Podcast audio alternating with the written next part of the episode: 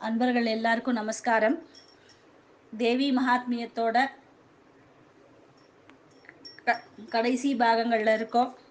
அத்தியாயம் பன்னெண்டு பதிமூணு பலஸ்ருதி வரப்பிரதானமா வரப்போறது. இந்த பலஸ்ருதி அப்படிங்கிறது இதை யாரெல்லாம் ஸ்ரத்தையா படிச்சு பாராயணம் பண்ணி கேட்குறாளோ அவளுக்கு என்னென்ன பலன்கள் கிடைக்கும் உபதேசம் பண்ணுறவா பண்றவாளும் சத்பாத்திரமா இருந்து கேட்கறவாளும் அந்த ஸ்ரத்தையோட கேட்டு எந்த நியமங்கள்லாம் முறையா பண்ணணுமோ அப்படி யாரெல்லாம் கேட்குறாளோ அவளுக்கெல்லாம் எப்படிலாம் வரம் கிடைக்கும் அப்படிங்கிறது சொல்கிறா அதை அம்பாள் தன்னோட அந்த ஆதிசக்தி அவளோட வாய்னாலேயே சொல்கிறா அதை இப்போ இங்கே கேட்க போகிறோம் அந்த பலஸ்ருதியை. இந்த சப்த சதியை படிக்கிறது கேட்கறது சொல்றதுனால வர்ற பலன் என்னென்னங்கிறத எல்லாருக்கும் ஆன அந்த ஆதிசக்தி மாதா எப்படி கூறி அருள் இருக்கான்னு பார்ப்போம். இப்போ தேவி கூறியது மனசை அடக்கி யார் இந்த ஸ்துதிகளால என்னை துதி பாடுறாளோ அவளோட துன்பங்கள் எல்லாத்தையும் நான் முழுசா போக்கிடுவேன். அப்படிங்கிறா. மதுகைடபர்கள் மகிஷாசுரன் சும்பனி சும்பன் இவளோட வதத்தை ஒரு மனதோடு கேட்டவா? அஷ்டமி நவமி சதுர்தசிகள்ல கேட்குறவா ஆபத்தோ கெடுதலோ ஏழ்மையோ பிரிவோ இதெல்லாம் இவாளுக்கு கிடையாது அப்படிங்கிறா. அவளை தேடி எந்த ஆபத்து வந்தாலும் அது ரொம்ப ஈஸியா அவளை விட்டு நகர்ந்து போயிடும். அவளுக்கு எந்த கெடுதலும் ஏழ்மையும் ரொம்ப பிடிச்சு வாழை பிரியிற அந்த துர்பாக்கியமும் அவளுக்கு கிடைக்காது அப்படிங்கிறா அம்பாள். இது எல்லாம் அம்பாள் தன்னோட வாயினாலேயே சொல்லிருக்கா.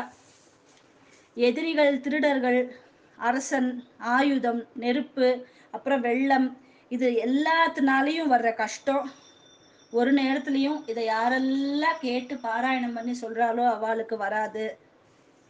எந்த கோயில்ல இது நன்னா படிக்கிறாளோ அந்த கோவில்ல அந்த என்னோட இடத்த அந்த இடத்துல என்னோட சாநித்தியம் நிலையா எப்பவும் இருக்கும் அப்படிங்கிற அம்பாள். பூஜை அக்னி காரியம் உற்சவம் இப்படி எந்த இடத்துல எங்க எந்த நேரத்துல என்னோட இந்த சரிதத்தை படிக்கவும் கேட்கவும் சொல்றோமோ அவ எல்லாருக்கும் நன்மையே விளையும் அப்படிங்கிற அம்பாள். பரஞானம் இல்லாமலும் அதாவது மோட்சத்துந்தான் மோட்சம் வேணும் ஞானம் வேணும்னு அப்படின்னு இல்லாம மற்ற விஷயங்களுக்காக ஏற்கிறோம் இல்லையா குழந்தைக்கு நல்ல வித்யா வேணும் குழந்தை நன்னா படிக்கணும் பிள்ளையாண்டானுக்கு நல்லபடி உத்தியோகம் கிடைக்கணும் என் பிள்ளைக்கு கல்யாணம் ஆகணும் என்னோட பேத்திக்கு குழந்தை பிறக்கணும். இப்படிலாம் வேண்டிக்கிறோம் இல்லையா? இந்த மாதிரி பரஞானம் இல்லாத வேண்டுதல்களையும் படிக்கிறவாளுக்கு கேட்கலாக்கு கேட்க யாரெல்லாம் இருக்காளோ அவளுக்கு நான் அருளுவேன் அப்படின்னு தேவி சொல்றா.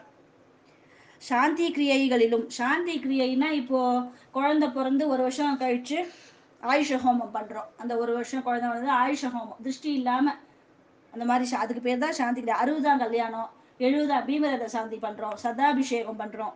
இது எல்லாமே அறுபதா கல்யாணம் பண்ணும்போது ருத்ர ஏகாதசி பண்ணுவோம். பிடிச்ச ஸ்லோகங்கள்லாம் சொல்லுவோம் இல்லையா? அந்த மாதிரி இந்த மாதிரி சாந்தி கல்யாணங்கள்ல சாந்தி கிரியைகள்ல இந்த என்னோட அப்புறம் துர்ஸ்வப்னம் கண்டா அதாவது கெட்ட கனவுன்னு சொல்றோம் இல்லையா? அது கண்ட நேரத்துலையும் கிரக பீடை ஏற்படுறது அப்படின்னு தோன்ற நேரத்துலையும் இந்த என்னோட மகாத்மியத்தையை யாரெல்லாம் சொல்றாளோ அவளுக்கு விரும்பிய பலனை கொடுப்பேன் அப்படிங்கிறா அம்பாள். மனுஷாளுக்குள்ள நல்ல நட்புறவு ஒத்துமையா எல்லாரும் சமத்துவத்தோட ஒத்துமையா யாரெல்லாம் இருக்கணும்னு நினைக்கிறோமோ அவ எல்லாருக்கும் இந்த தேவி மகாத்மியம் படிக்கிறதுனால ஒருத்தருக்கு ஒருத்தர் அன்பு ஜாஸ்தியாகி ஒத்துமை வளர்ந்து உலகத்துல சாந்தி நிலைக்கும் அப்படின்னு அம்பாள் வரமளிக்கிறார் ஒரு வருஷம் முழுசா இரவு பகல் முழுக்க பலி புஷ்பம் அர்க்யம் தூபம் சந்தனம் தீபம் பிராமண போஜனம் ஹோமம் இன்னும் பல பொருட்களோட விரதம் அனுஷ்டிச்சா என்ன பிரீத்தி என்ன பலன் கிடைக்குமோ? ஒரு வருஷம் தொடர்ந்து இவ்வளோ விஷயங்களையும் பண்ணி பூஜை புனஸ்காரம் யாகம் இதெல்லாம் பண்ணி புழு அதாவது பூக்கள்னால தீபத்தினால அர்ச்சனை பண்ணி பிராமண போஜனம் கொடுத்து பிராமணாளுக்கு சாப்பாடு போட்டு இதெல்லாம் பண்ணா ஒரு வருஷம் தொடர்ந்து பண்றவாளுக்கு என்ன வரம் கிடைக்குமோ அதே பிரீத்தி இந்த என்னோட சரித்திரத்தை ஒரு முறை படிச்சாலே கேட்டாலே கிடைக்கும் அப்படிங்கிறா அம்பாள் சக்தி தேவி கடும் விரதங்களை அனுஷ்டித்து மூன்று ஆண்டுகள் தேவியின் தரிசனம். இந்த மாதிரி அம்பாள் கூறிய பராக்கிரமசாலியான பகவதி மாதா இவ்வளவு விஷயங்களை சொன்னா இல்லையா? கேட்கிறவா எல்லாருக்கும் இவ்வளவு வரத்தை கேட்க மாத்திரத்திலேயே அவளோட இந்த மகாத்மியத்தை சொல்லி கேட்ட மாத்திரத்திலேயே இவ்வளவு வரத்தையும் கொடுத்துருக்கா பகவதி மாதா. அப்படி எல்லாருக்கும் சொல்லிட்டு தேவர்கள் பார்க்கும்போதே அந்த இடத்துலேருந்து மறைந்தருளினால் அடுத்தது அம்பாள் அங்கேருந்து மறைஞ்ச உடனே தேவர்கள் எல்லாரும் உலகத்துக்காகவும் உலகம் நன்னா இருக்கணுங்கிறதுக்காகவும் திருப்பி பழையபடி முன்பு மாறி தம் தம் அதிகாரங்களை ஏற்று அவ அவ வேலையை பண்ண ஆரம்பிச்சா. மீதம் இருந்த அசுரர்கள் அத்தனை பேரும் பாதாள லோகம் நோக்கி போயாச்சு. அடுத்ததா அத்தியாயம் பதிமூன்று வரதானம். இப்போ இவ்வளோ நேரம் நம்ம ஒவ்வொருத்தரும் கேட்டுருக்கிற மாதிரி இந்த மார்க்கண்டேய புராணத்துல இந்த மேத்த ரிஷி சொல்லும்போது சுரத மகாராஜனும் சமாதிங்கிற வைஷ்யனும் சுரத மகாராஜா சத்ரிய மகாராஜா சமாதிங்கிற வைஷ்யன்னா வியாபாரி. இவா ரெண்டு பேரும் ரொம்ப பிரச்சனை உண்டாகி ராஜ்யம் அவன் பண்ணாம அவனோட ராஜ்யத்தை வேற யாருக்கோ போய் அவன் தோத்து போய் அவனோட நாட்டையும் ஒழுங்கா பார்த்துக்க முடியாம துரோகிகள்னால கஷ்டப்பட்டு அவன் வந்து நிற்கும்போது இந்த சமாதிங்கிற வைஷ்யன் தன்னோட குடும்பத்துல தன்னோட ரிலேட்டிவ்ஸ் தன்னோட ஒய்ஃபு குழந்தைகளாலேயே பிரச்சனை வந்து தன்னோட பிஸ்னஸ் ரொம்ப நலிஞ்சு போய் பந்துக்கள் மேல ஆனா அதெல்லாம் அவளால விடவும் முடியல. இங்க வந்து க- க- ஆசிரமத்துக்கு வந்து காட்டுல இருக்கும் போதும். அப்ப இந்த மேதஸ் ரிஷி சொல்றார் ஏன் விட முடியலன்னு இந்த சுரதன் கேட்கும்போது இந்த மாயை வந்து அம்பாள் சக்தி கொடுக்கறது இது எல்லாருக்கும் உண்டுன்னு தானே அதுக்குள்ள தானே ஆரம்பிச்சு இந்த கதைக்குள்ள போனா. இப்பவும் அந்த ஒரு ஒரு நேரத்துலயும் சுரதனும் சமாதியும் இந்த வ- கதைய தேவி மகாத்மியத்தை முறையா கேட்டுட்டு இருந்தா இல்லையா இன்ட்ரெஸ்டா அதனால அவளுக்கு நிறைய வரங்கள் கிடைக்க போடுது அதுதான் இந்த வரதானத்துல பார்க்க போறோம். ஆச்சரியமான இந்த திவ்ய சரித்திரத்தை சுரதராஜனும் சமாதிங்கிற வைஷ்யனும் அவளுக்கு உபதேசித்த மகிமை பொருந்திய மேத்தஸ் அப்படிங்கிற ரிஷியும் இந்த மாயை இந்த மாயையால தான் எல்லாரும் மயங்கரா இதனால தான் எல்லாருக்கும் இதுக்குள்ளே தான் எல்லாரும் இருக்கா?